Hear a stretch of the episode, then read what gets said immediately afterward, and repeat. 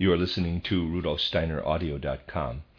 If you are listening to the podcast of this, it is located at rudolfsteiner.podbean.com. Please consider becoming a patron.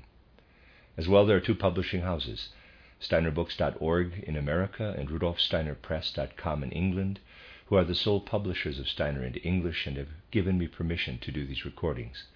Please consider patronizing them as well.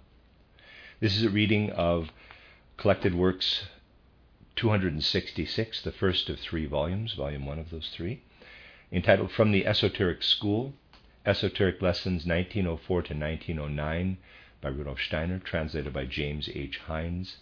This is uh, the 17th section of these readings, which are not in a per chapter uh, construction.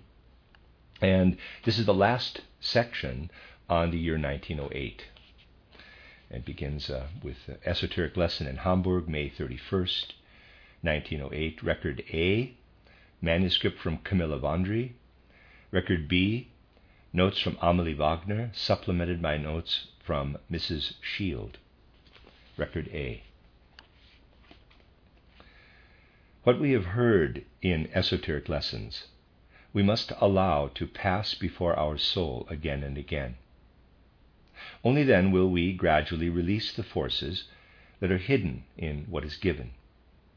In this way, we learn to distinguish thoughts that work productively in the soul from those that only reproduce what has already been given, thus are unproductive. If we look at a watch, we can become clear in our thoughts regarding how it was constructed. Also, how all the gears are set in motion and maintained. But those are unproductive thoughts.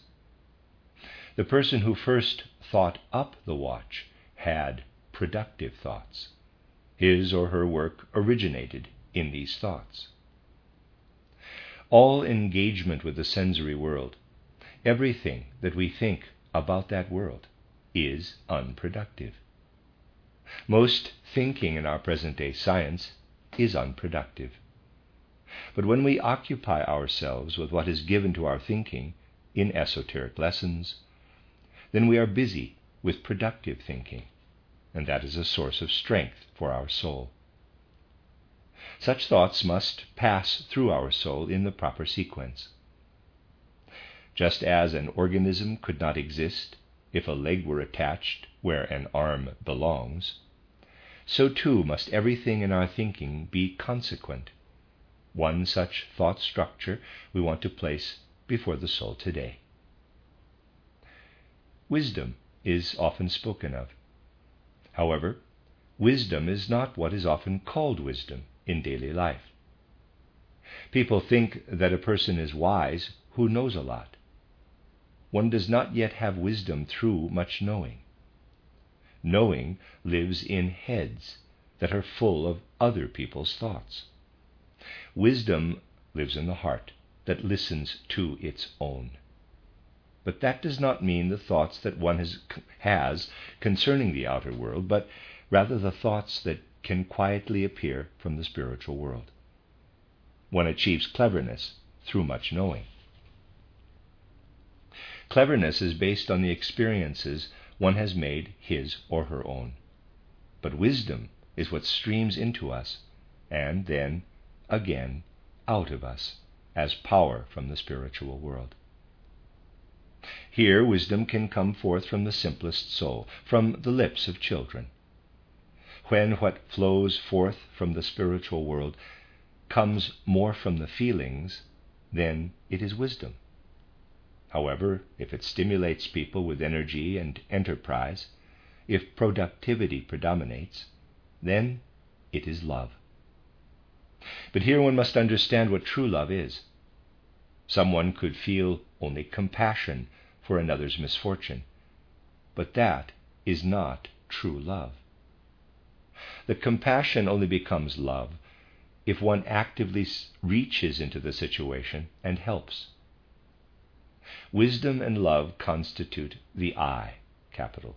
The I is love and wisdom that have become will. everything that the eye, that is the true eye, not the reflection of the eye, does results from wisdom and love. This is the higher triad I, wisdom, love. Reflected somewhat deeper down, wisdom becomes feeling. From love, will. From the eye, thinking. In yet lower regions, the four temperaments appear as reflections. First, there is the choleric temperament. There are beings, angelic beings, who have no physical body. Among these angels are some who are always at work, creating. The angels have the various temperaments entirely unmixed, while humans possess compound temperaments. All four kinds work on humans only in different measure. The first kind of angel is the kind that weaves the choleric temperament into humans. Such people are full of initiative, eager to act. Then, secondly, there are sanguine angels. The temperament that these angels inculcate makes people easily influenced by everything lofty and beautiful, without it always being translated into deed. Such people are not very energetic, but rather susceptible to influences, easily enthused. However, they do not stay long with something. Thirdly, there are phlegmatic angels. Those people influenced by these angels are not interested in what others have done. They do not let things be, constantly changing around changing them around. They do everything fluently, indeterminately, this is already expressed in the word phlegma, which means phlegm. People with a phlegmatic character are not interested in anything in particular. When they need to make a decision, they are unable. They always say, Oh, no, not that, and not the other either. They cannot decide or conclude. They always miss opportunities. This character is also expressed in their body. Soft forms are present Everything is indeterminate. One can also recognize phlegmatic people by their soft rolling gait. And yet, such people can have an expressed preference for certain pleasures, for example, foods, and bring them to bear everywhere. Thus, they can also be choleric. Fourth, there are melancholic angels. People who are influenced by them see everything as dark and dim. They see the worst in everything. Such people wallow in their problems. They are occupied only with themselves. They create nothing in terms of progress. For this reason, they have no joy of creation. They become dark and gloomy. All characters must be judged from the point of view of asking what the individual does for the progress of the whole. If these characteristics are reflected even more deeply, then the choleric corresponds to the element of fire, the sanguine to air, the phlegmatic to water, the melancholic to earth. There, everything becomes rigid and solid. We should think about such figures again and again. They cause our soul organism to be properly formed. We should think such figures through clearly. Our inner soul life cannot grow strong through our thoughts swinging back and forth. To place such forms, now and again, before our spiritual eye brings strength to the soul. And there's a, then a composite of all the diagrams that he's discussed. End of record A. Record B. Choleric, solid, determined, active, Form is often stocky, square build, short. Napoleon was an unmistakable choleric, but also displayed other sides. Sanguine, quickly enthused, easily ignited, little enterprise. Phlegmatic, phlegma, phlegm, phlegm circulation, cold blooded, has a dissolving power, does not like to hold together, does not adhere to individual things. It is a characteristic that prevents petrifaction. Melancholic, narrow, brooding within oneself, relates everything to self, limiting, hardening. In the spiritual world, there are beings who represent these four characters very distinctly, unmixed. With humans, these characteristics are mixed. Even with Napoleon, we can recognize still other sides of his character alongside his choleric. That's the end of that esoteric lesson. Next esoteric lesson was given in Berlin on June 5th, 1908. Record A, notes from Ida Noch and Wilhelm Hübbe-Schleiden. Record B, manuscript from Camilla Wandry. Record A. What is given in an esoteric lesson differs from what is given in an exoteric lesson less in terms of content than in the way this content is given. Esotericists are to take in not only knowledge, but rather each such lesson should be an experience in their soul. We should be a different person at the end of the lesson than we were at the beginning. Already in the earliest schools it was taught that if you intend to do something, and you do not know whether you should do it or leave it be, then leave it be. This sentence you must not say to an exotericist, otherwise he or she would become idle. It is related to the esoteric life. Confucius, Confucius' saying, quote, if you plan on doing something and are not certain whether you should do it, then leave it be, quote, is only for esotericists, not for exotericists, for otherwise little would happen in the world. Also, no experience would be acquired. The following conversation is in the basic book of the Rosicrucian school. The heart of the pupil asks the teacher, How do I find the path to higher development? The teacher answers, By finding the place that is free of everything personal. The heart of the pupil asks, Where do I find this place? The teacher, In your eye, that wills without self, that thinks without sense perception. Question How can I will without a self? Think without the senses? Answer Will without your eye. Think outside yourself.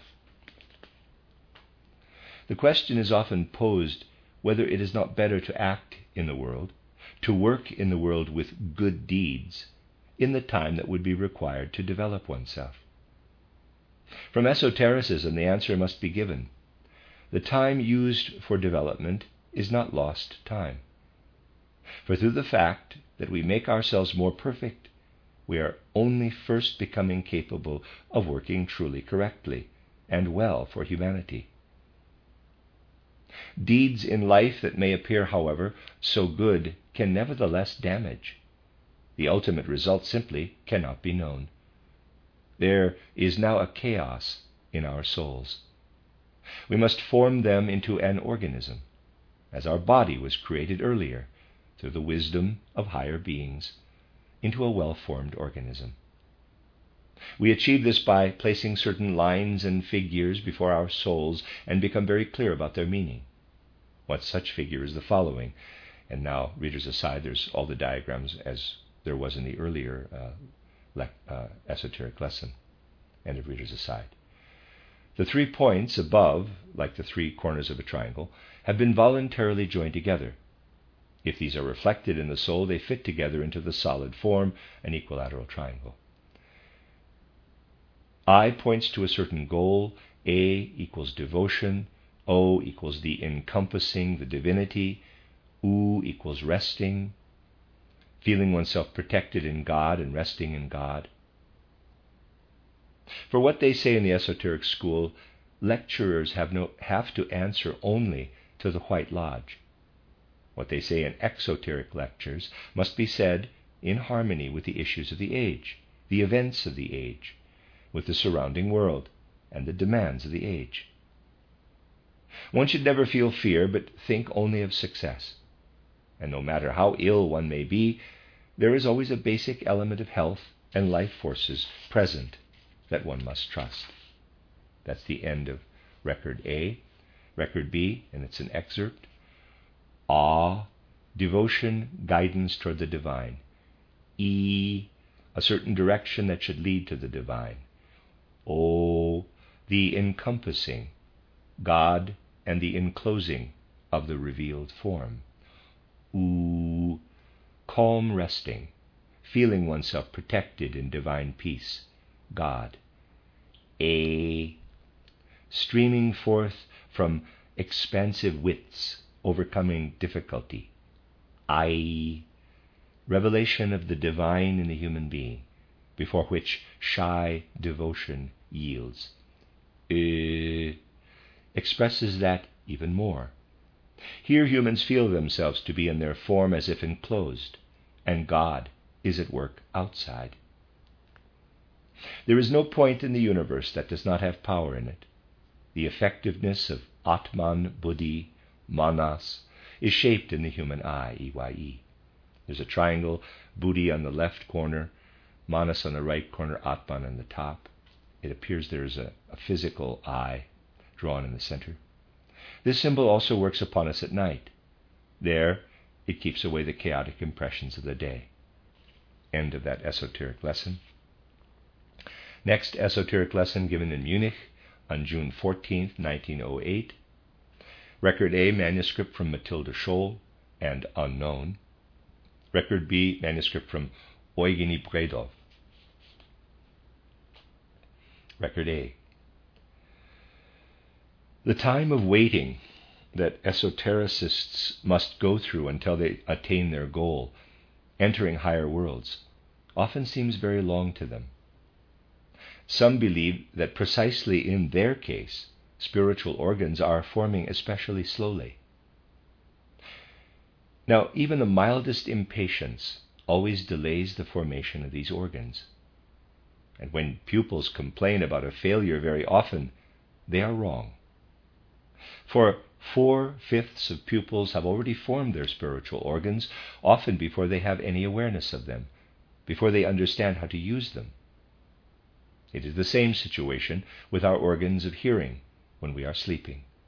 The ears are opened, as always, even in sleep, and yet people perceive nothing of the outer world, because the eye, with the astral body, has left the physical and etheric bodies. Experiencing the impressions that the outer world is constantly conveying to our senses has a destructive effect on our sense organs. When we look at a rose, the red color, the form, etc., has a destructive effect on our retina. The sensation of the rose travels along our nerve centers and has a destructive effect on them. What the retina receives, the astral body throws as an impression into the etheric body, and thus it daily receives numerous impressions from outside. What has a destructive effect in the physical body has a constructive effect in the etheric body. The etheric body is built up by the impressions and experiences from outside. The same relationship holds between the astral body and the eye. The astral body is also destroyed by external impressions. The eye, however, should work in a constructive way. The astral body comes to a new incarnation, organized harmoniously, and is only made disharmonious by life. The astral body experiences a human being entering a new life. And that is the esoteric explanation for why the greatest proportion of children cry after birth. Birth is painful because the entrance into life disturbs the harmony of the astral body. This harmony can only be restored by the eye, by creating mental images that are viable and are spread from the eye out through the astral body on to the etheric body. The impressions that we convey to our etheric body in ordinary life are mostly without value with respect to their life forces. We should now create mental images that are clear, properly organized, and therefore viable. Schematically, we can present this in the following way, and there's a picture. What the sense organs receive from outside, they cast, for example, the eye, EYE, on the etheric body upon which the picture comes into being. Now, the capital I works upon the etheric body through the astral body, forming in the astral body a thought, which it then casts upon the etheric as an impression. What is important is that these thoughts be correct and viable. These viable thoughts form our spiritual organs, which are to make us clairvoyant. As the gods created our physical body to be harmonious, with every organ, every member in its correct place, so we must form our astral body and etheric body to be harmonious. We must make our thoughts viable. Time does not play a role in this.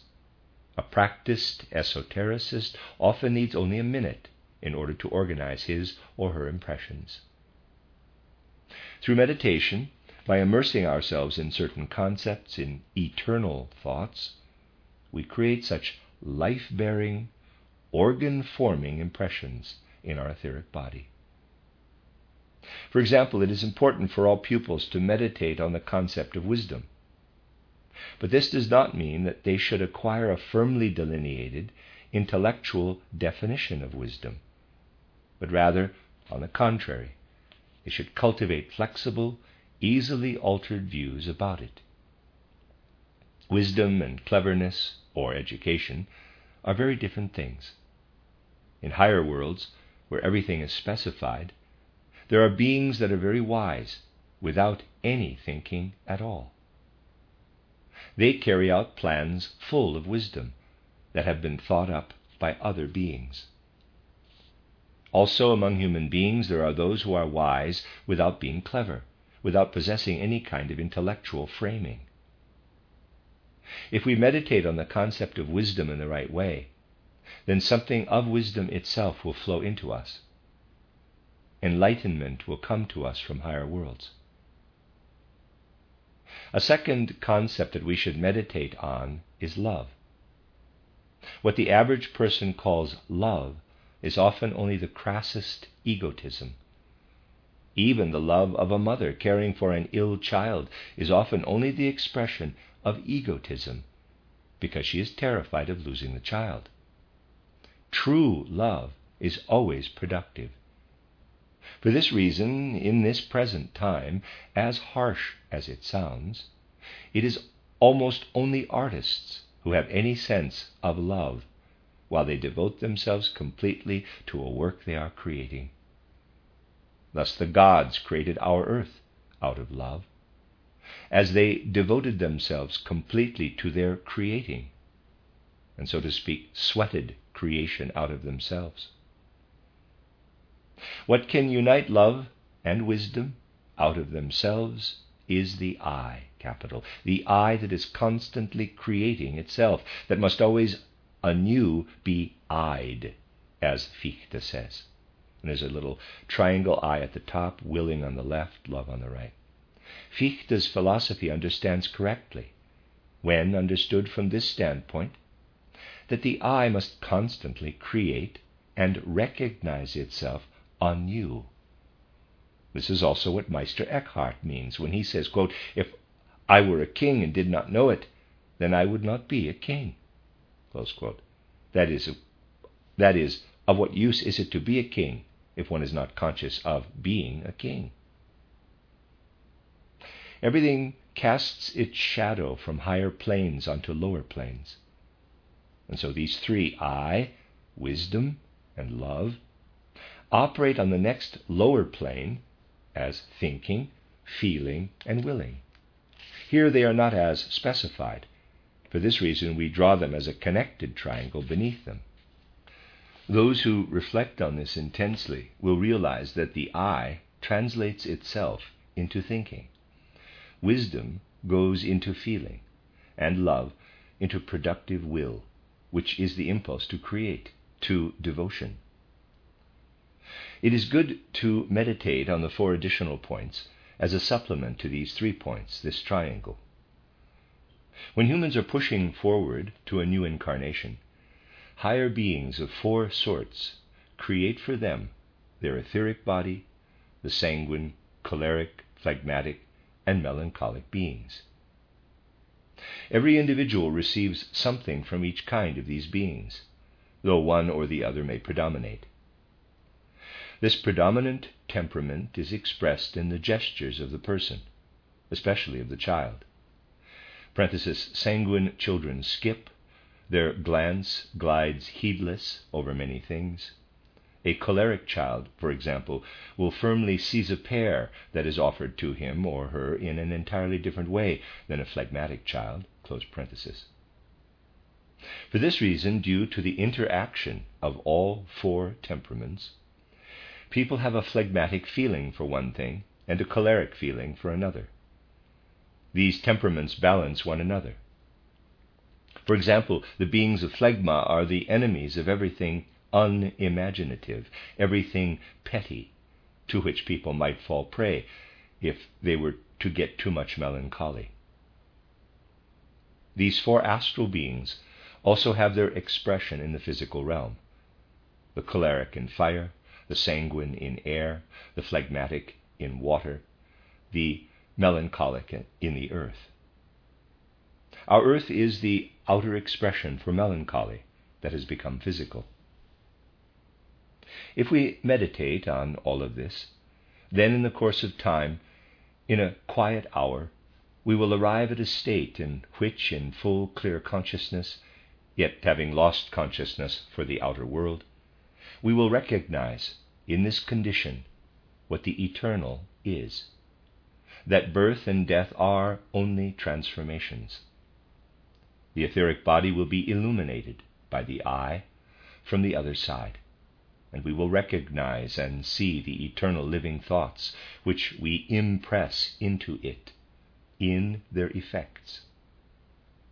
We will recognize that these thoughts created the clairvoyant organs that we are now able to make use of. If, out of impatience, we accelerate this process in any way, the etheric body will be illuminated by the eye and we will see therein only what life put in terms of external impressions, distorted pictures that are often horrible or seductive, beautiful, deceptive pictures. For this reason, great patience and caution are advised, so that we create well formed, correct spiritual organs. For we are thereby creating our future, our new earth. Our present planet the gods have meditated, and what we create should become just as wisdom filled as what they created.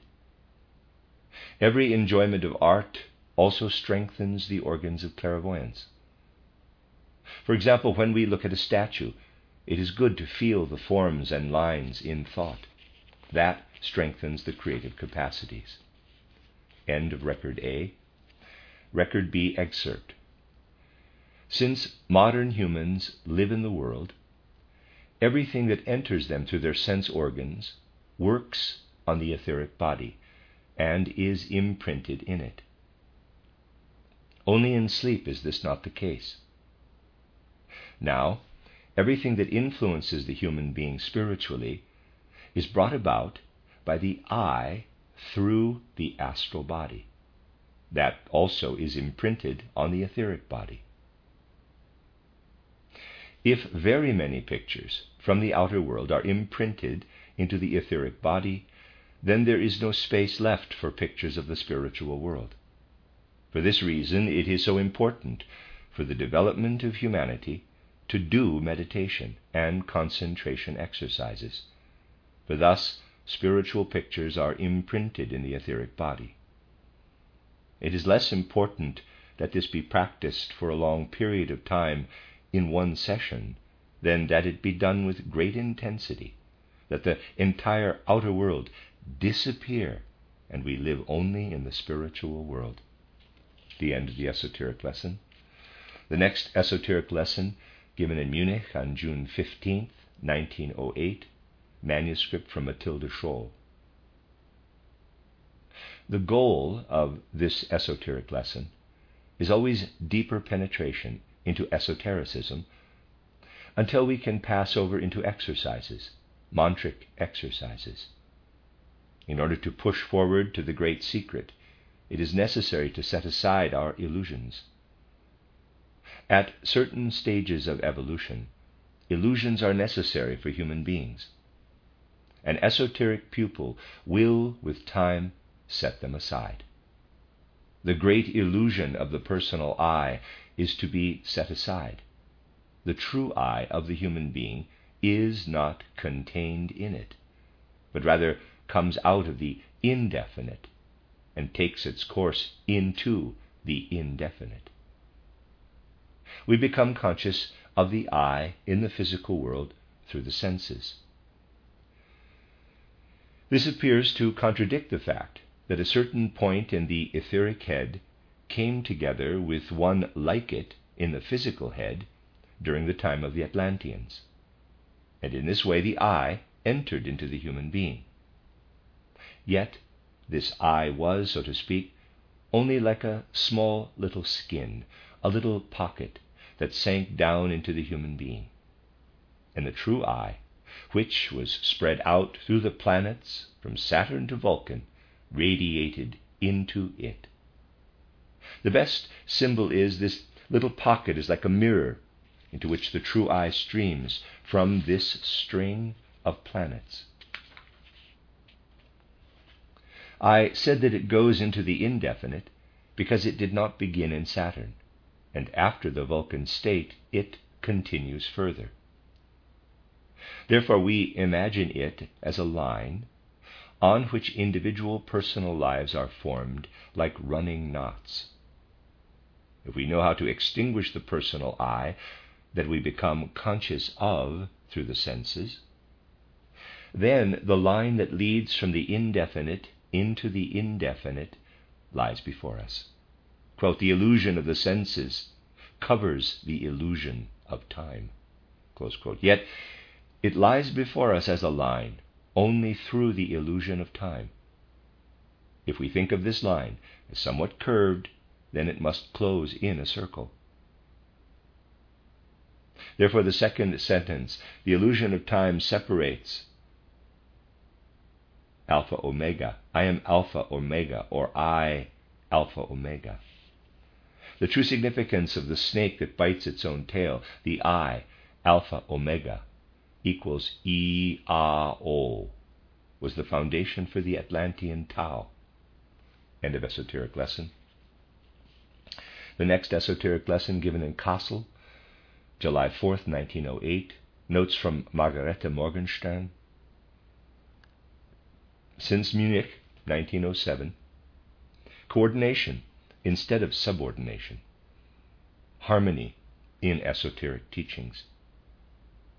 The difference between exoteric and esoteric presentations. In an exoteric presentation, the speaker is responsible for what is said. In an esoteric, the being for whom he or she is the voice who stands behind him or her is responsible. We are to understand an esoteric lesson as a message from these beings. The six exercises. The sixth equals combination of the five. Harmony of intellectual, feeling, and moral aspects. The pupil must be equally grounded in all three. If humans without injury went excuse me, want to voluntarily leave their body and enter a state that is neither sleep, that is neither death nor sleep, then it is necessary that someone help him and protect them. Let me read that again.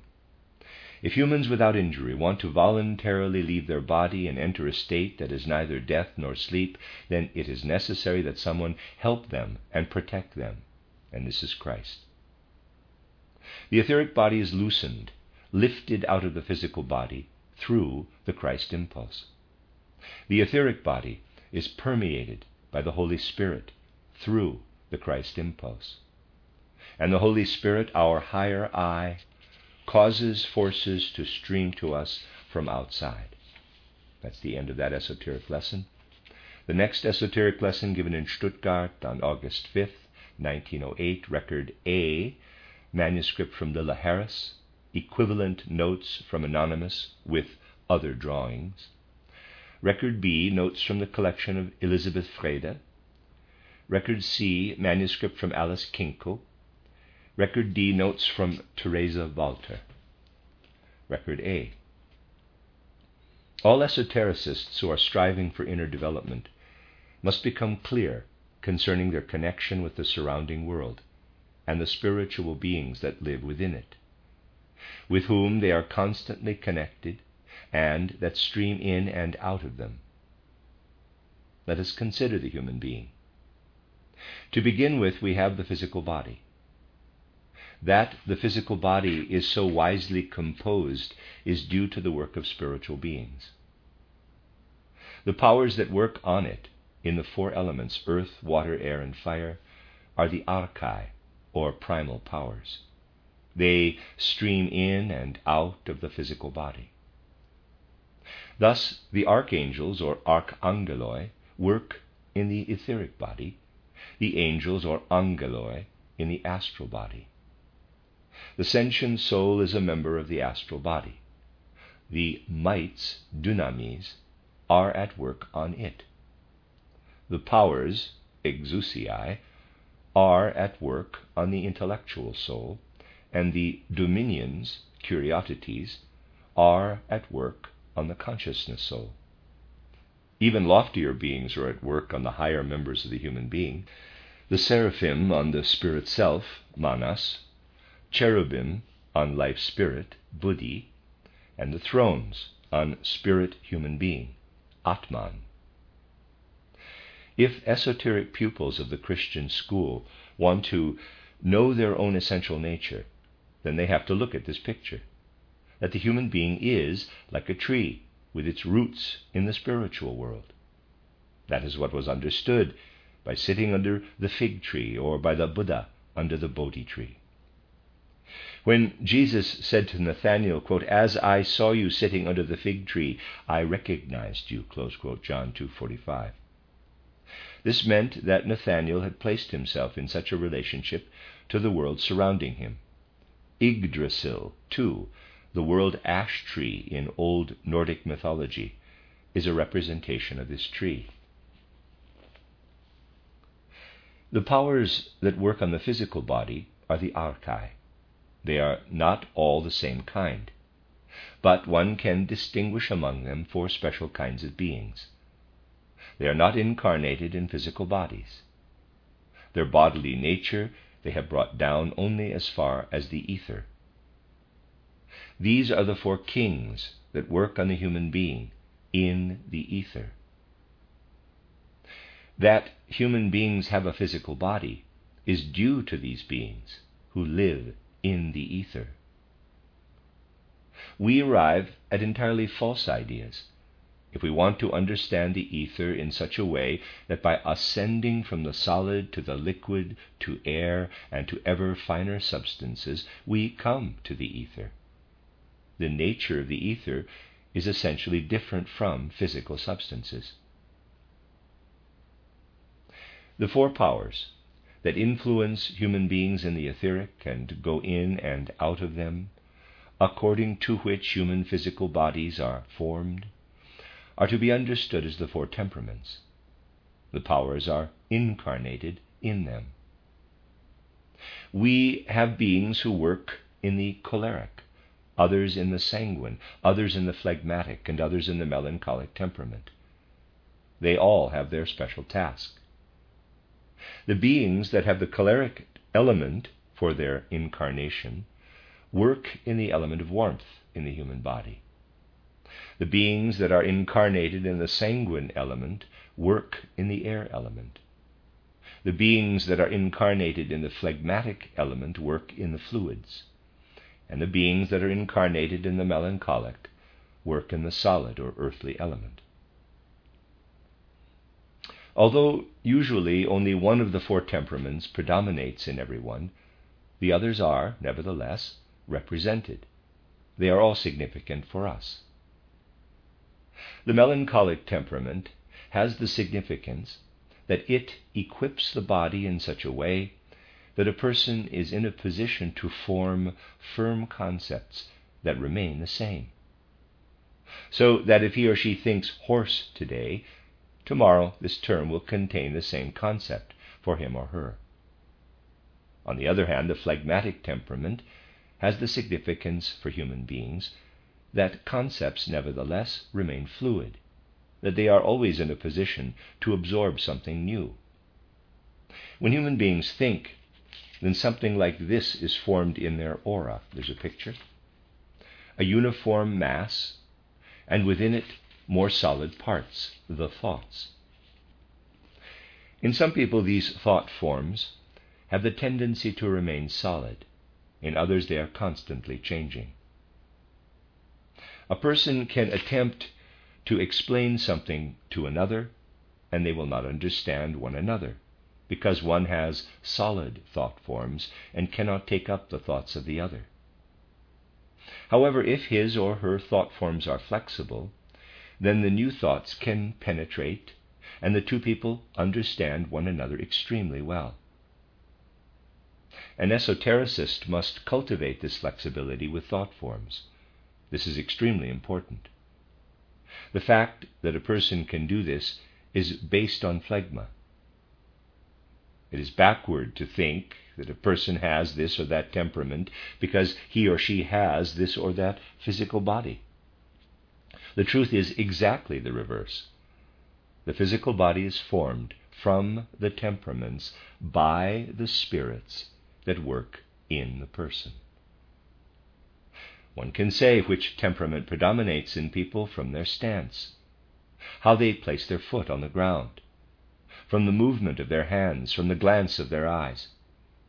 It is important to permeate our feeling with these truths. The end of Record A. Record B. If we wish to understand the human being as a spiritual being in higher worlds, then we must free ourselves from the ideas and mental pictures of materialistic science, which thinks that the human being is composed from atoms. It is necessary for us to form new ideas and mental pictures. With every physical breath we take, etheric currents also flow through our bodies, and spiritual beings enter and exit and connect us with the spiritual world. The view that sees the higher human members as formed only from a finer form of matter still remains a materialistic view. For spiritual observation, the human being can appear as the world tree that is rooted in the cosmos and whose growth is accompanied by supersensible beings. There are four great groups of etheric beings working and living in the elements of earth, water, air, and fire. A person's temperament is determined by that group of these beings that is working most intensely in him or her.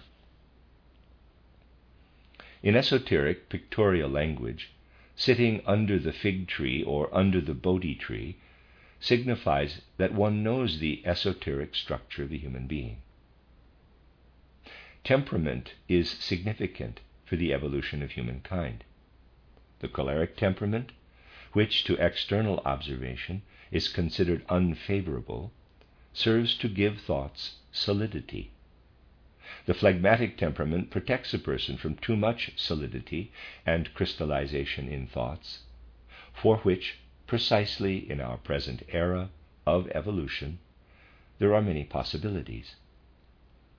Thought forms that have been handed down through centuries, the progress of materialistic science, heredity, lead to the danger of crystallization of human thoughts. But an esotericist must be concerned to keep his or her thinking flexible so that it can take up new impulses. A clairvoyant sees rigid, unchangeable inclusions in people who are limited in forming ideas in their thinking when conversing with a person who can think flexibly, these rigid forms make a mutual understanding impossible. The more flexible and capable of transformation our thoughts, the more knowledge we can absorb. Sharp criticism injures. Nevertheless, a free power of discrimination is necessary. End of record B. Uh, concerning the following diagrams, the correspondences between the members of the human being and the individual hierarchies are somewhat different.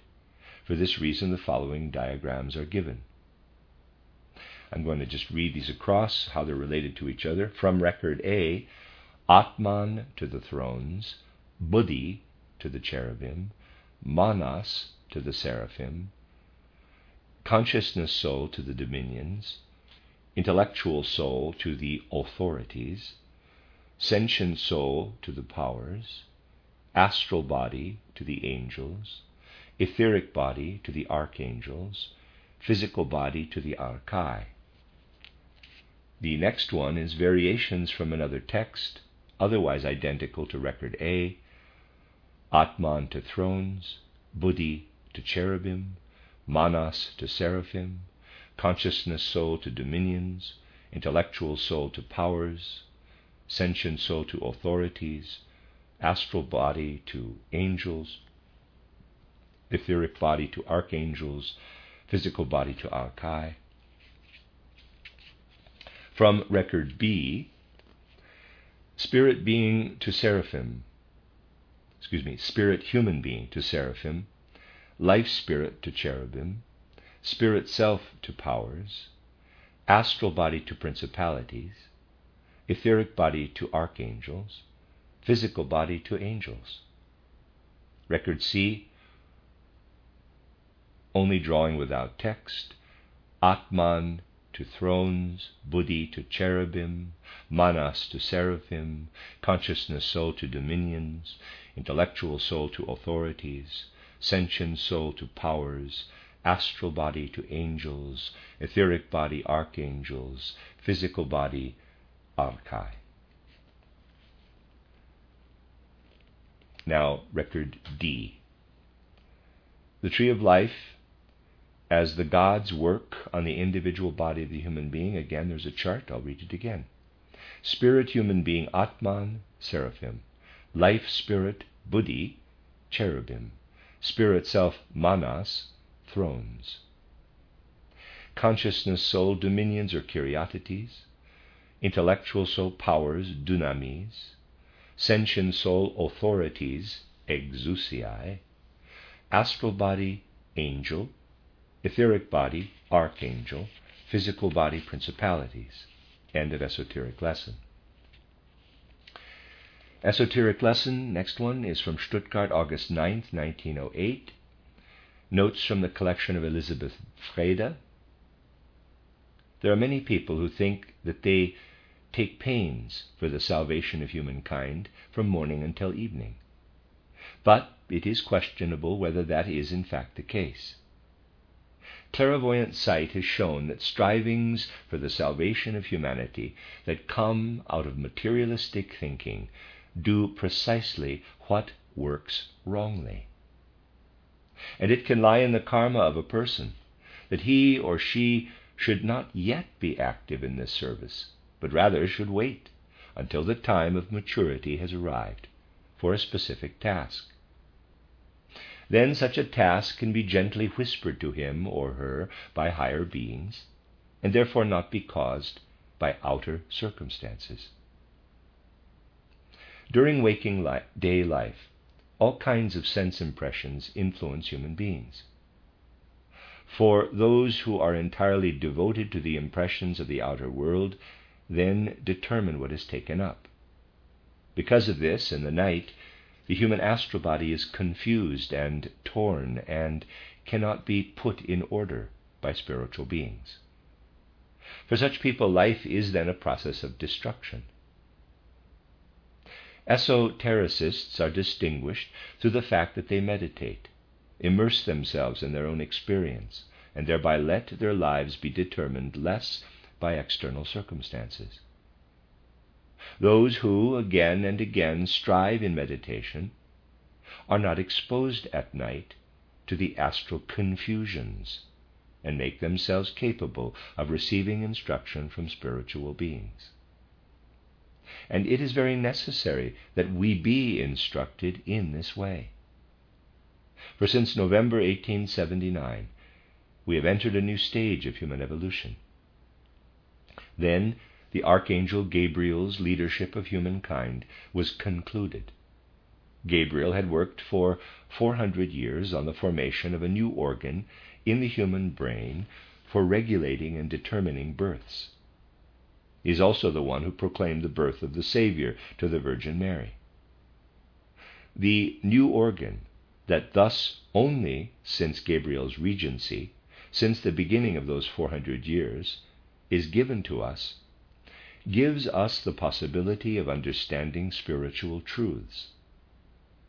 People in the 16th century would not have had any understanding for our theosophy.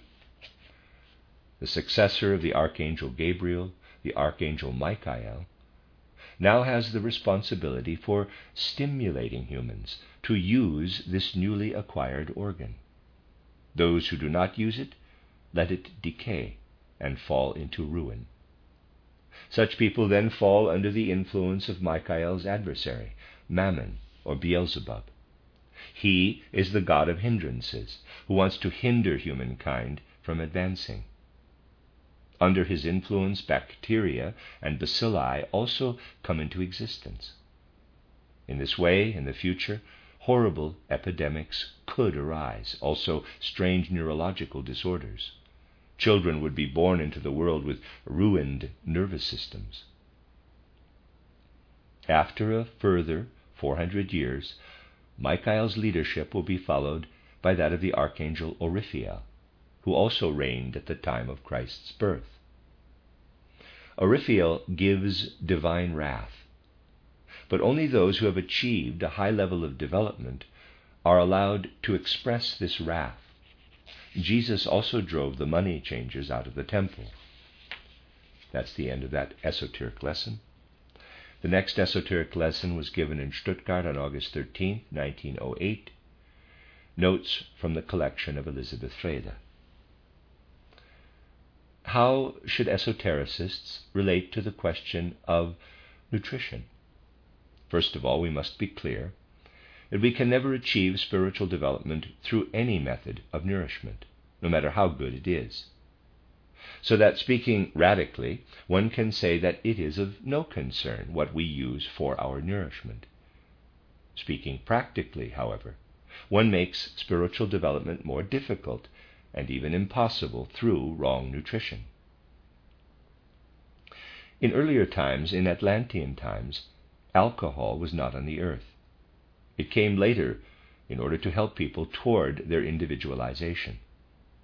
It closes people off from their higher capacities and encloses them within themselves. For this reason, alcohol was used in the Dionysian mysteries. However, today, everyone in civilized countries has already reached this stage, and alcohol today is only an evil. People who use it lose the ability to adapt to others and to understand them.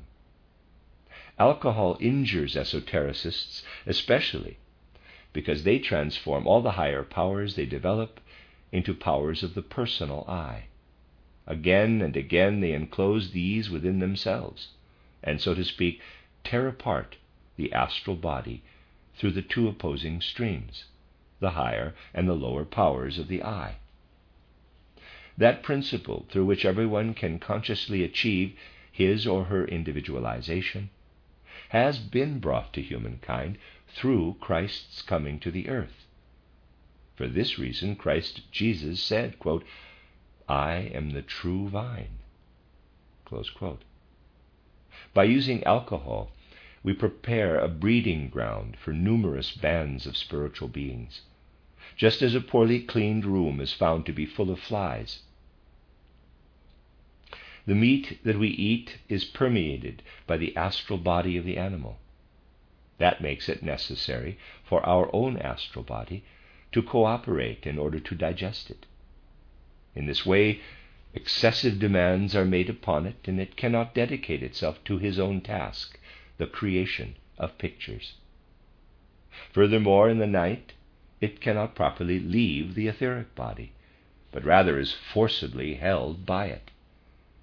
Thus, it is also hindered in its nightly task of restoring the life forces.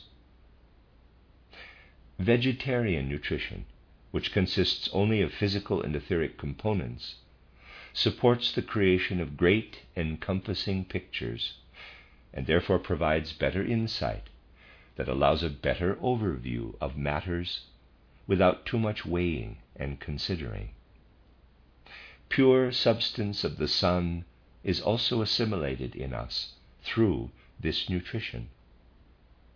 The greater effort required to digest vegetarian nourishment does not exhaust our forces, but rather does the opposite in calling forth spiritual forces, as is always the case. The more one slaves for something good, the more strength one gets. Vegetarian nutrition is outstanding for doctors and lawyers, who thereby more readily understand their patients or their client's business. But it is not right for bankers, industrialists, technicians, business people, in short, for everything connected to the work of calculation one loses, namely, the physical ability to reason.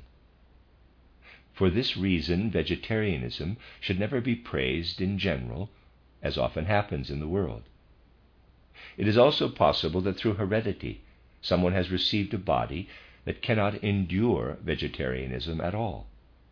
Then one should simply not want to strive toward higher exercises. Also, a lot of physical training, exercise, bathing, which is recommended so much, is wrong for esotericists. It draws them down into the center of the physical, while they should be striving, above all, to behave calmly, not to walk too much, to move their limbs as little as possible.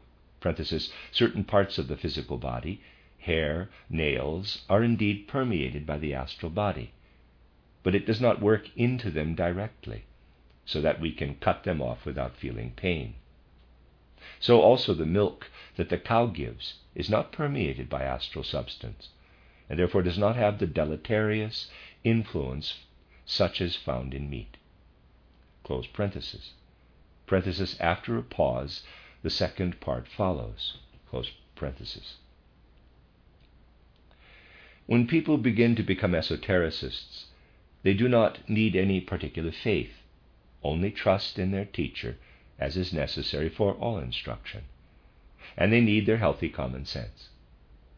They will then come to the conviction themselves that there must be masters of wisdom, since it would be illogical to assume that evolution stops precisely with us.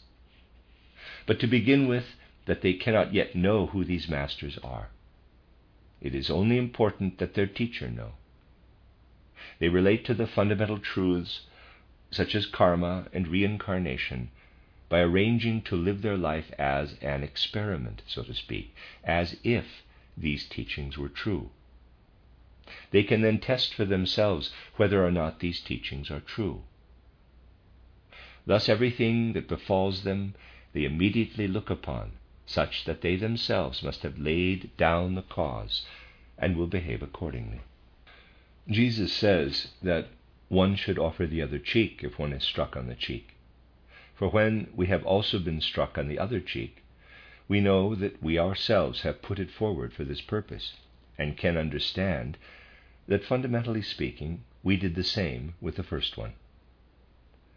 Every esoteric school is aware of the best means of bringing the pupil to knowledge, tested through thousands of years of experience.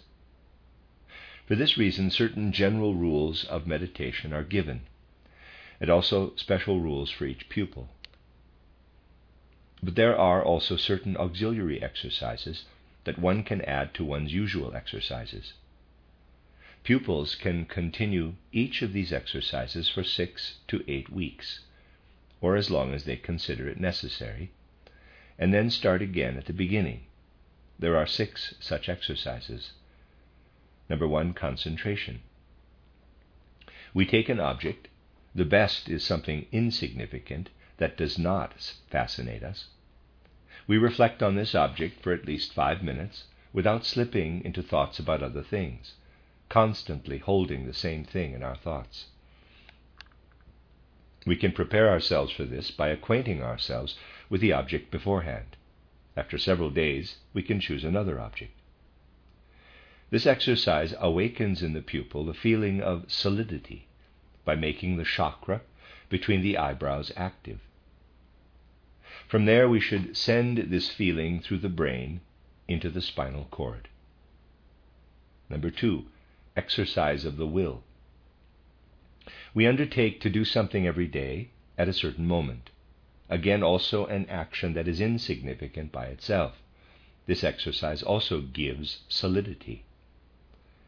Number three, training for equanimity.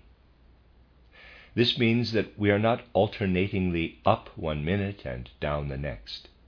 A joke is not valued less if we do not let loose with laughter. A pain is borne less selfishly if we do not look at it too intensely. This gives a feeling of equanimity, peace, and calm that we let flow from our heart to our arms and hands. Number four, seeing the beautiful and true in all things. We think of the Persian legend of Christ Jesus, who admired the beautiful teeth of a dead dog, while the disciples saw only ugliness. At least a small kernel of the true and the beautiful can be discovered in everything. When this exercise is continued, it gives a feeling of great joy. Number five, continually being open to learning new things. We should never say, I have never heard that, I don't believe it, or that can't be. Whatever is told to us, we should at least keep the possibility open of learning something from it. Thus we can learn from children, animals, from all things. This creates the feeling as if we could also partially perceive outside our body. Number six, this exercise is a combination of the previous five which can be taken together two by two if we wish. Through this exercise, we acquire a feeling as if we had grown larger beyond our skin. That's the end of that esoteric lesson. The next esoteric lesson was given in Stuttgart on August 16, 1908. Notes from the collection of Elizabeth Vreede. The place of death in human life is to be discussed the period of time between birth and death was not always as self contained for humans as it is today. One of the masters of wisdom and harmony of feelings has said, Human beings are immortal if they want to be. When humans threw themselves entirely into the physical world, it claimed all of their interest. That was the necessary stage of evolution. People today often think if I just strive here on the earth to live rightly, then after my death I will certainly experience what it is like in that world. This appears to be very logical. It is, however, completely wrong. By being indifferent to the spiritual world here, we weave a veil around us so that after death we will see nothing. Therefore, thinking about the spiritual world is not as impractical and ill equipped for life as it might appear. The ancient Rosicrucians called this interest in the physical world estimatio, the interest we place in things that binds us to them. It is not our looking at outer objects in itself, but our interest in them that binds us. This interest should not be killed but rather transformed. We should have just as much interest in spiritual ideas as for the things in the physical world. The descriptions the teacher gives us of supersensible worlds should make a greater impression on us than if we were to cut our finger. As long as that is not the case, our interest is still outwardly directed. This transformation of estimatio has been taught in all ages. But in a certain sense, it has never been as difficult as now, since we are so completely connected to the physical world. Yet a different method is necessary for every age. Thus, the Eastern and Western esotericism are one and the same. The same masters who preside over one also preside over the other, and both lead to the same heights, but their methods must be different. That's the end of that esoteric lesson. The next esoteric lesson was given in Leipzig in, in September, sometime between the 2nd and the 14th, 1908. Manuscript from Alice Kinkel. Number one, lesson. Esotericists must have trust. That is something that they must write deeply into their souls. There are four dangers for esotericists that they must conquer and overcome. Number one, the first danger is the materialistic danger that lies in the physical body, or this danger is the physical body. Number two, the clairvoyant danger that sits in the etheric body. Number three, the magical danger that is brought by the astral body. Number four, the mystical danger is the I. The second part of the lesson deals with the reflection of macrocosms and microcosms. Number two lesson. We must stop using sayings such as, quote, I had the best intentions, but it turned out badly. Instead, we must feel the gravity of the wor- words, I should know. In esotericism, only the deed is important. Thus, only what has been done.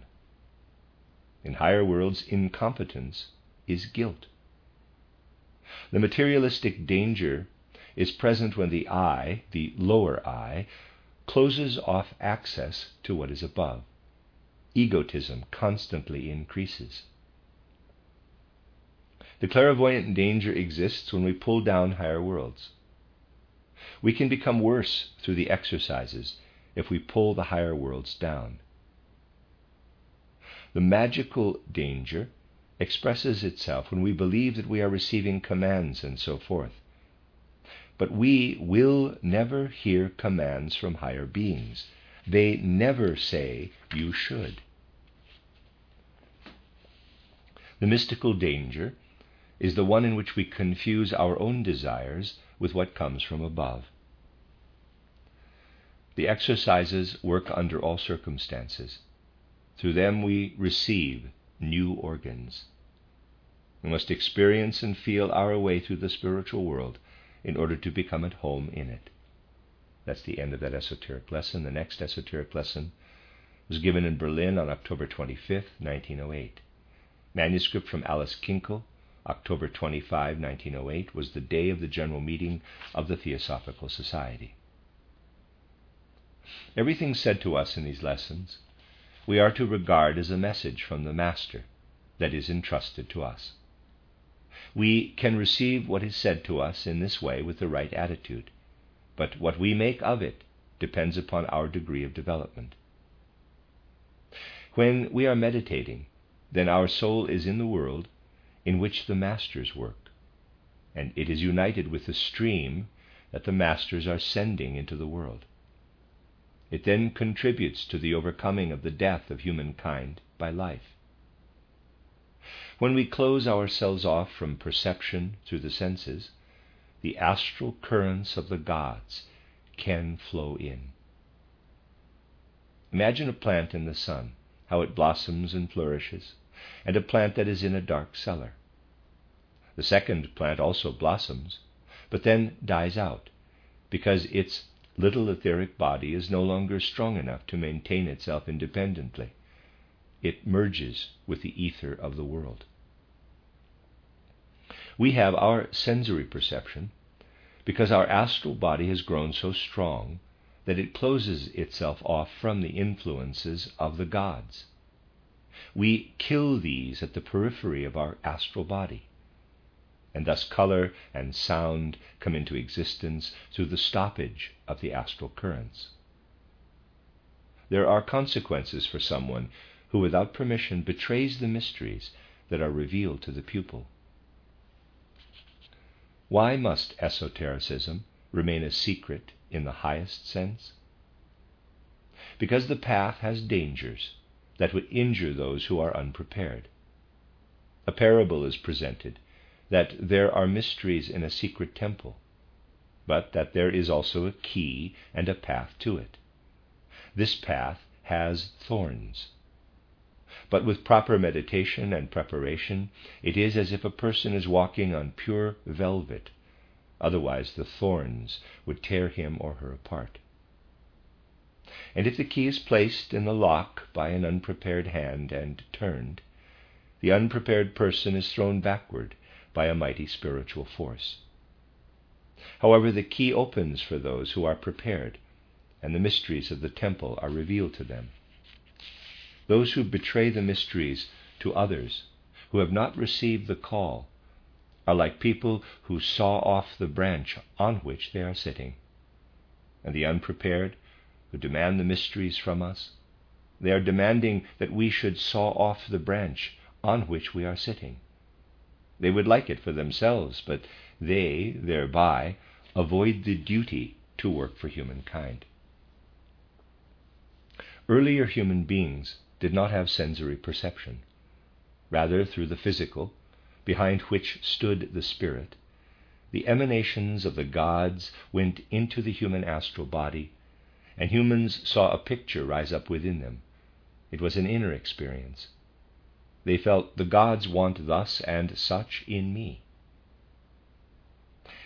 Now the human astral body is so strong that since the I has entered it, human beings can say, I will. They are closed off against the influence of the gods. If that had happened all at once, when the I entered into human beings, then, like a powerful bolt of lightning, the spiritual world would suddenly have appeared to human beings and would have killed humankind. This appearance of the spiritual world now occurs slowly. The meditant keeps it open for humankind and transforms the cosmic astral sphere. The price of sensory perception is estrangement from the influence of the gods. End of that esoteric lesson. The next esoteric lesson was given in Munich on November 8, 1908.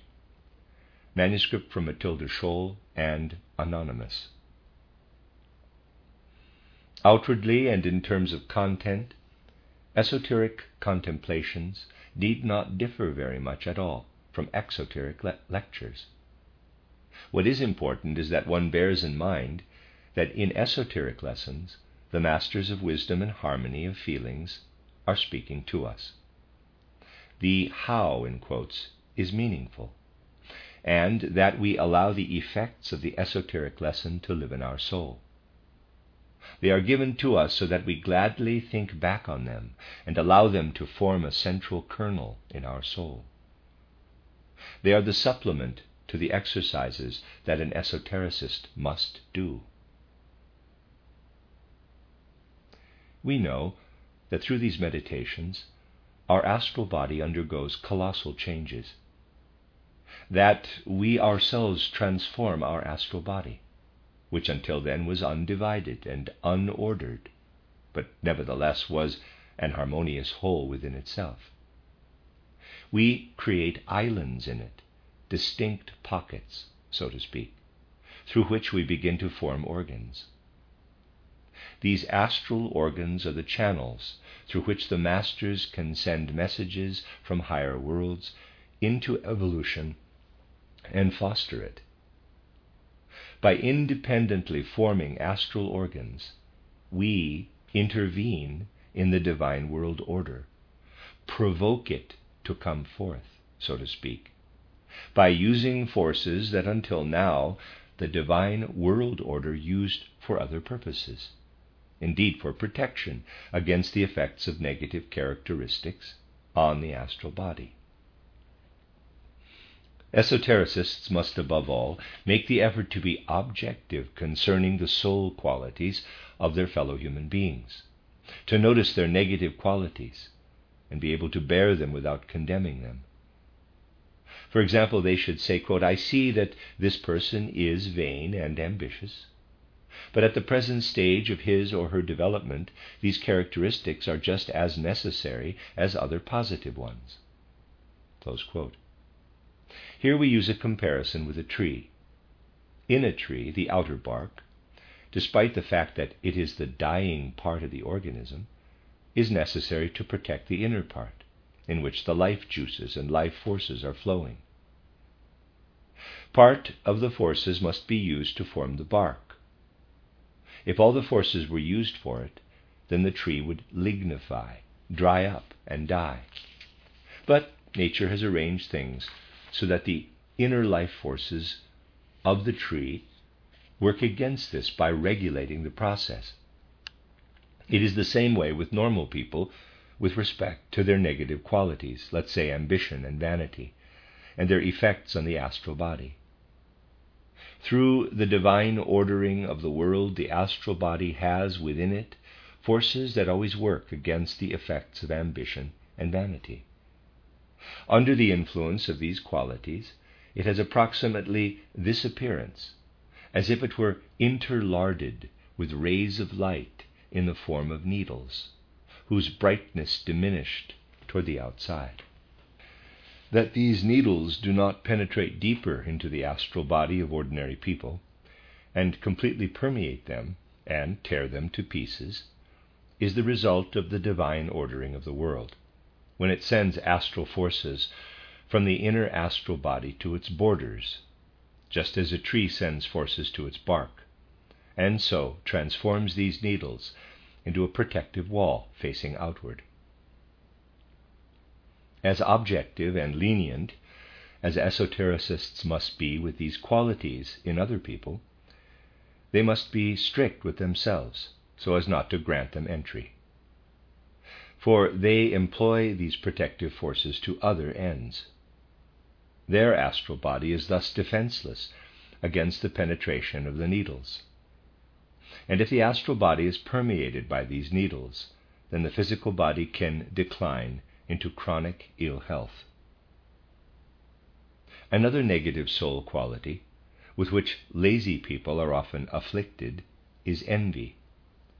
It arises in the soul when people compare themselves and their accomplishments with others and then feel pain at the superiority of others. In the astral body, this soul quality is expressed when it darkens it. Its substance loses its transparency and becomes cloudy. In this case, however, divine forces also restore order from within in normal people. A third negative quality is anger.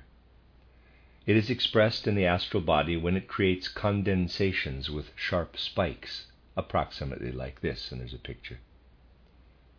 Since esotericists no longer have the protective forces available to other people, they must consciously apply other forces. There actually are remedies to help them, only they are of an entirely different sort than what is advised by others with good intentions.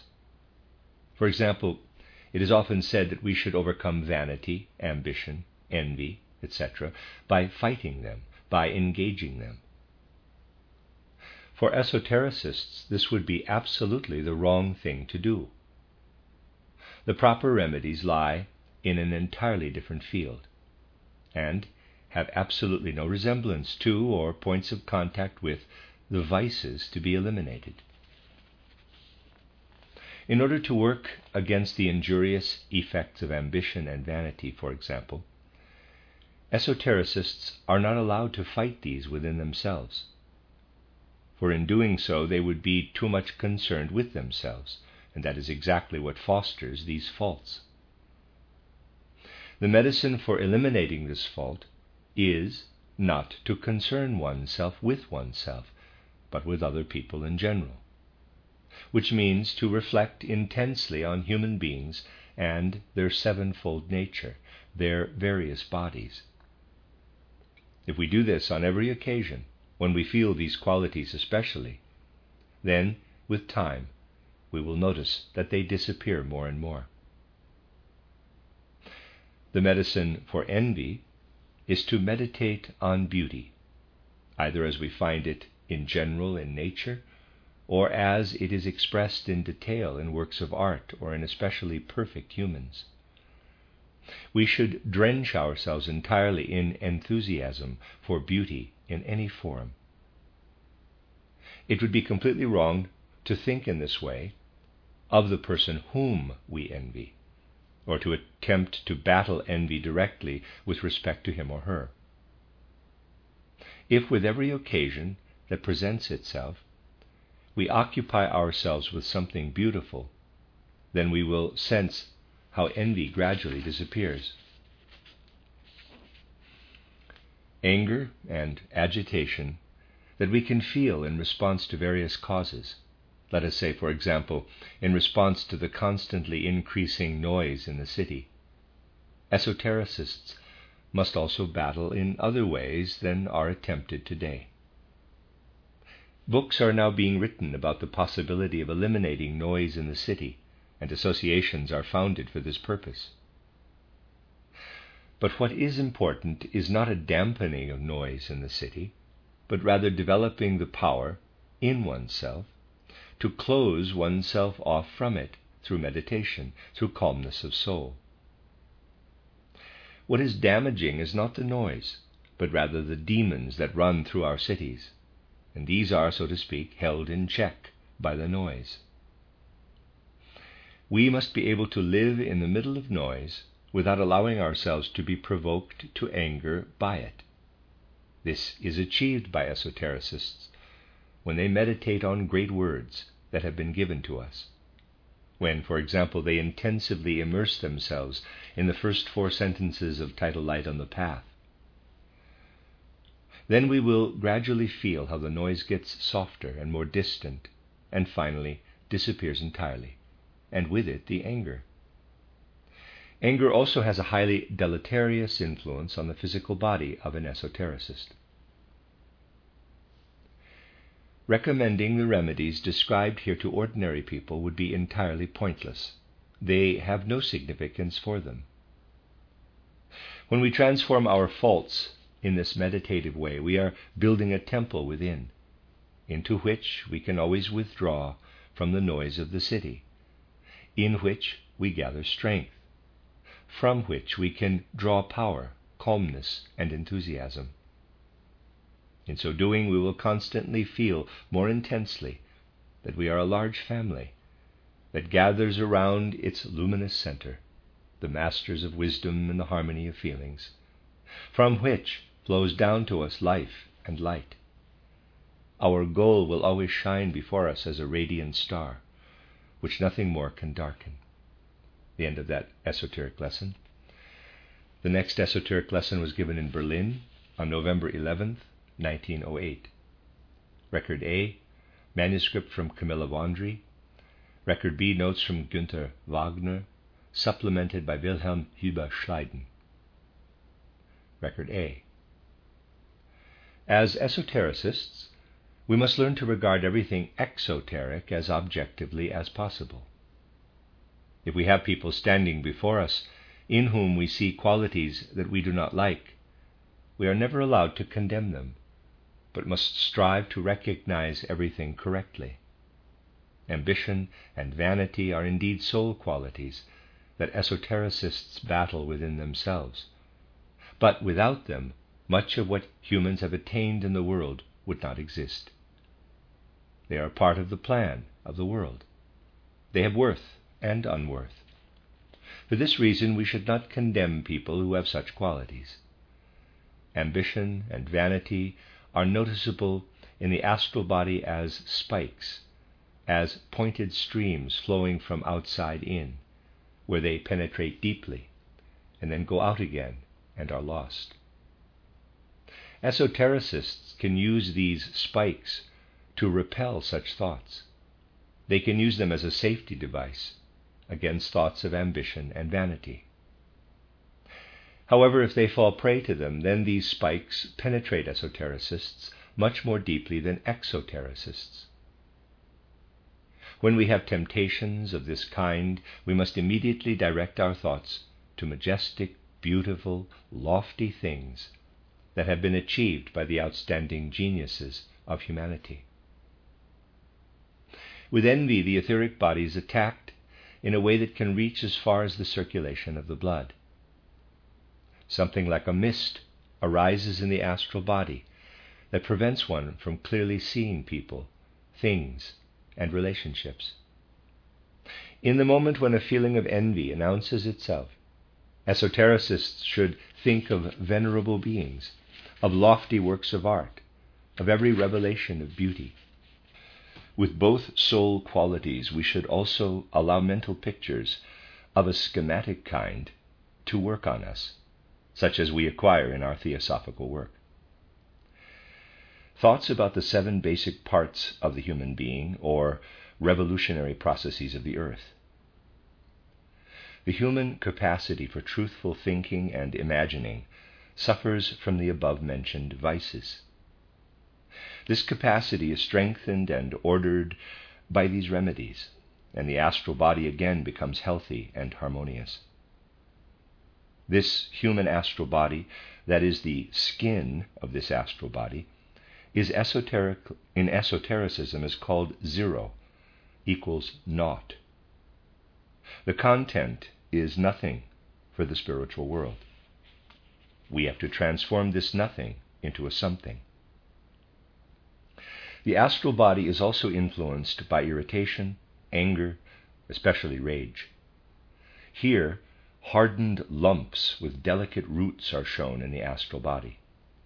The swelling of the blood, the tumescence in the blood vessels, are safety measures to dissolve these lumps.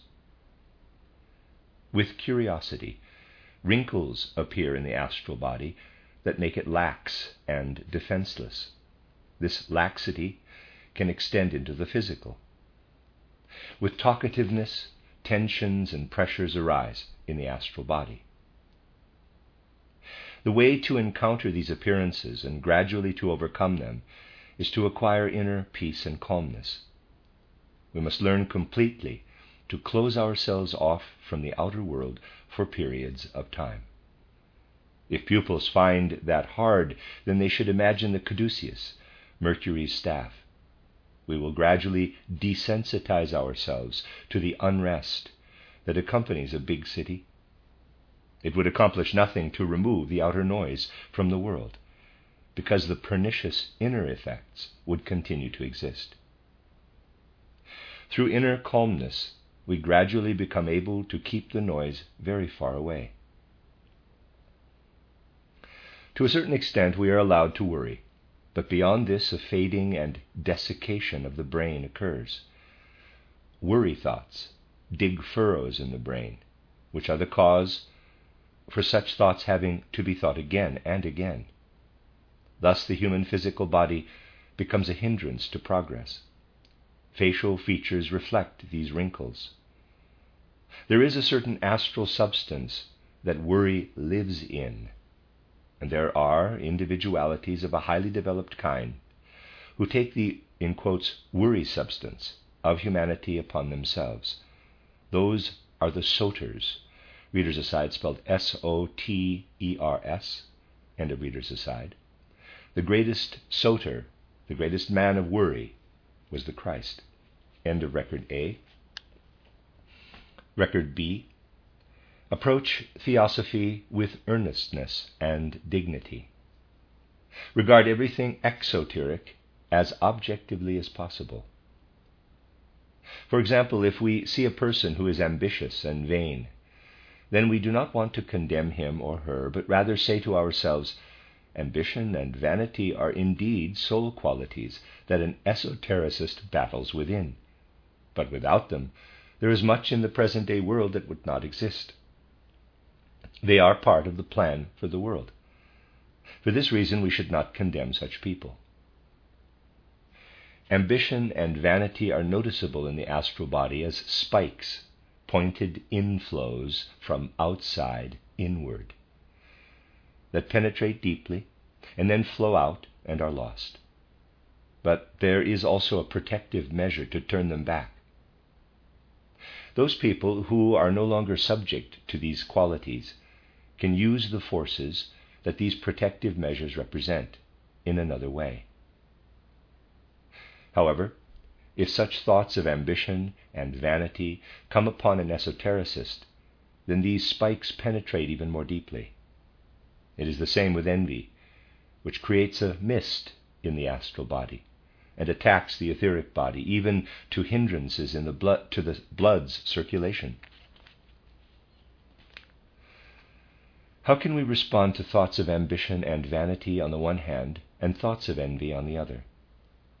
In the first case, every time when these thoughts of ambition, of vanity come over me, I should direct my thoughts toward majestic and beautiful things that will help me to overcome them.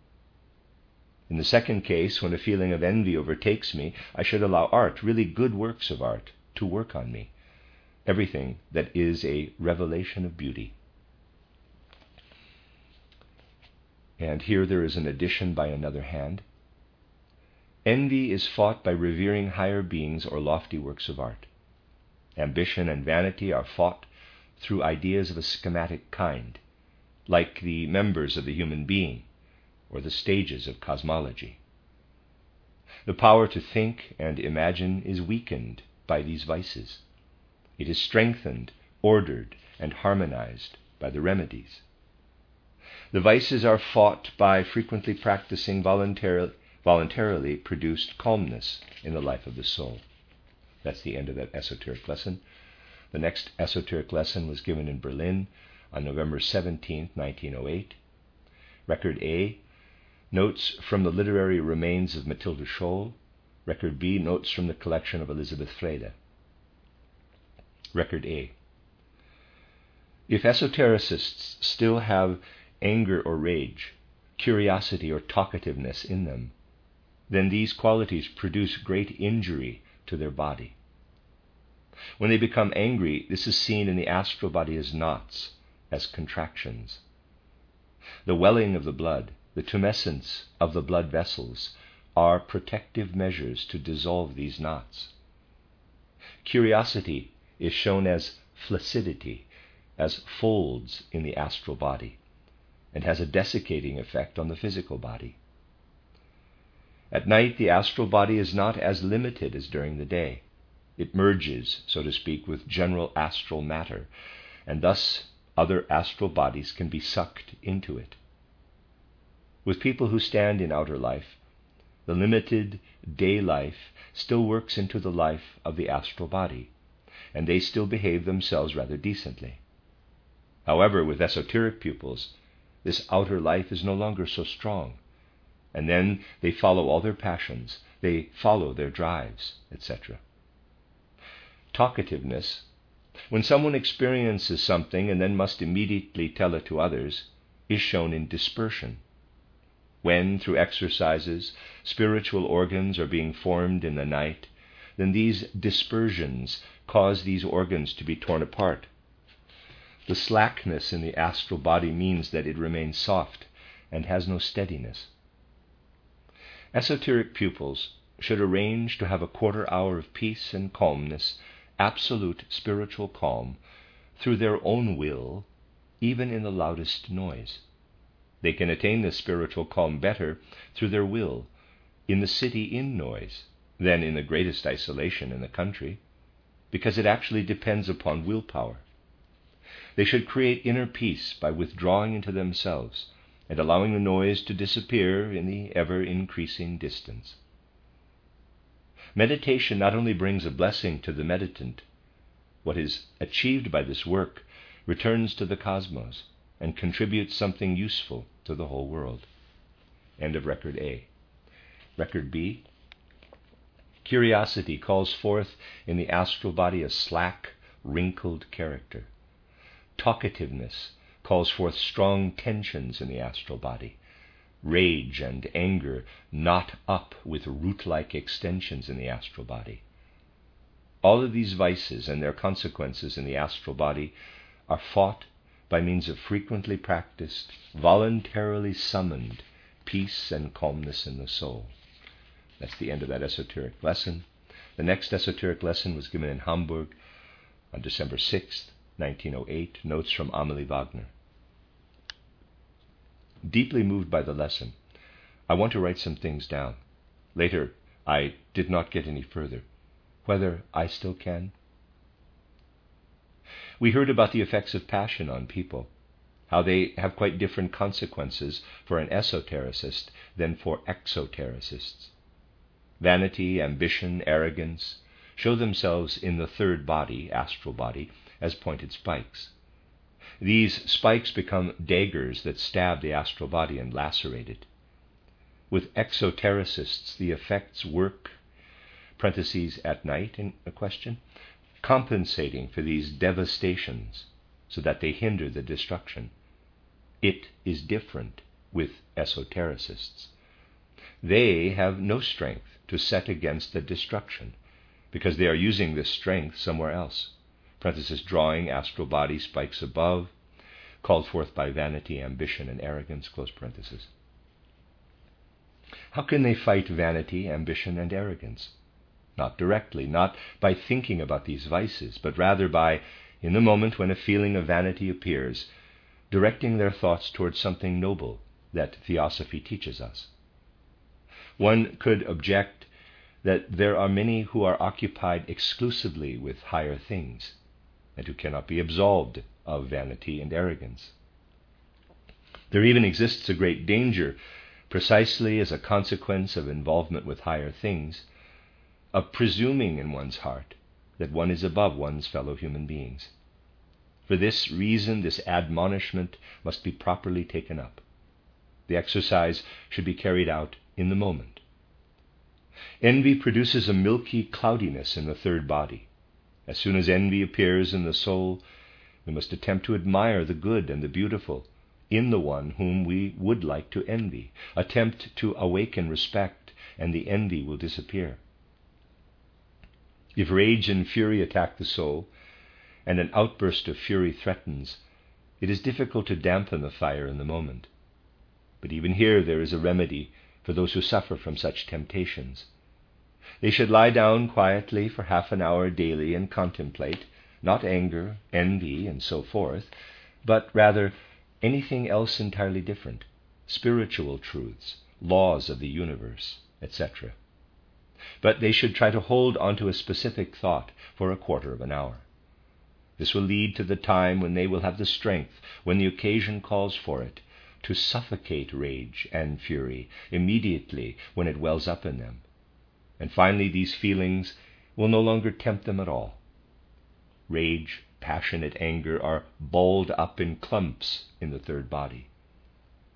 Curiosity creates wrinkles in the third body. Here one should think of the higher self.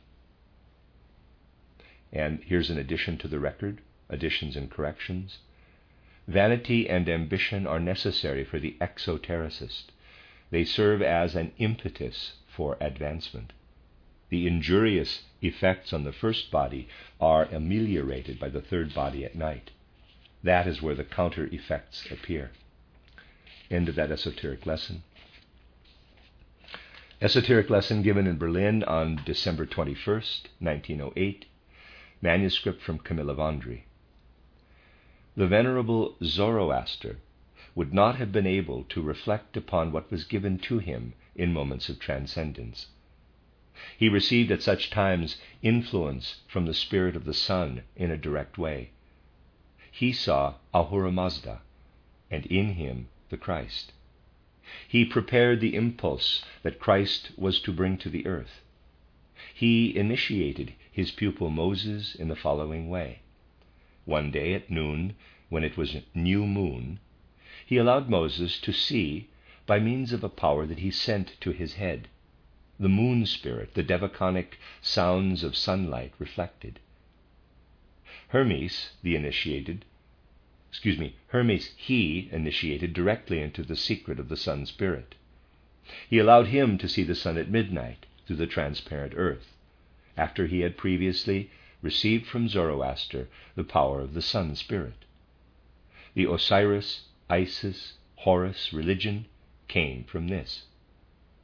Zoroaster appeared again as Zarathos or Nazarathos, and was the teacher of Pythagoras, who led the mysteries in the age of the Greeks as a final preparation for the appearance of Christ. The king under whom Zoroaster taught was later incarnated as Cyrus, and later in the Middle Ages, Cyrus was again a king, Charlemagne. There's, Charlemagne is in question uh, is in parentheses with question, two question marks, so I'm not sure what that means. Moses was initiated with the forces of the astral body. Jesus spoke through the I, capital, to us, which penetrates all three bodies. For this reason, he said, You shall love God with all your heart, physical body, your whole psyche equals soul, etheric body, with all your forces, ether, astral body, your whole mind, as I, equals I. Zoroaster had given the forces of his own etheric body to Moses, those of his astral body to Hermes, and he gave his I to Jesus. As Zoroaster himself, he worked through his physical body. End of that esoteric lesson. And here is the last esoteric lesson of uh, 1908, given in Berlin on December 28, 1908, record from Anonymous. Zoroaster. His earthly protector was King Vishtasp, who later, as Cyrus, spread and consolidated the teaching of Zoroaster. Nazaras or Nazaranos, Chaldean initiate, was the I of Zoroaster. He inspired Pythagoras, who thereby spread Christianity in Greece. Then the I of Zoroaster was incarnated in Jesus of Nazareth, who was for this reason able to receive Christ himself into his bodies. Zoroaster had his pupils. In Hermes, his teaching reached as far as the astral body, in Moses, as far as the etheric body, in Pythagoras, as far as the physical body. Hermes's initiation happened at Christmas time, and he saw what was later to be given to humans in the mystery of Golgotha. He beheld the entire evolution of the planet and what was connected with it. Moses' initiation went into his etheric body. Zoroaster could give him something from his own light body. In bad weather, storm and fog, he could only see the sun weakly but he could see the moon clearly in its first quarter. For this reason, Yahweh later appeared to him in the burning bush. Pythagoras' initiation went into his physical body. He brought this to humanity in his propositions. The seven holy rishis were led by Manu, each one of which was initiated in the mysteries of one of the planets. Zoroaster, however, was initiated in the mysteries of the sun, of Christ himself. That is the end of that esoteric lesson, and the end of the esoteric lessons for the year 1908, and the end of this section of the recording.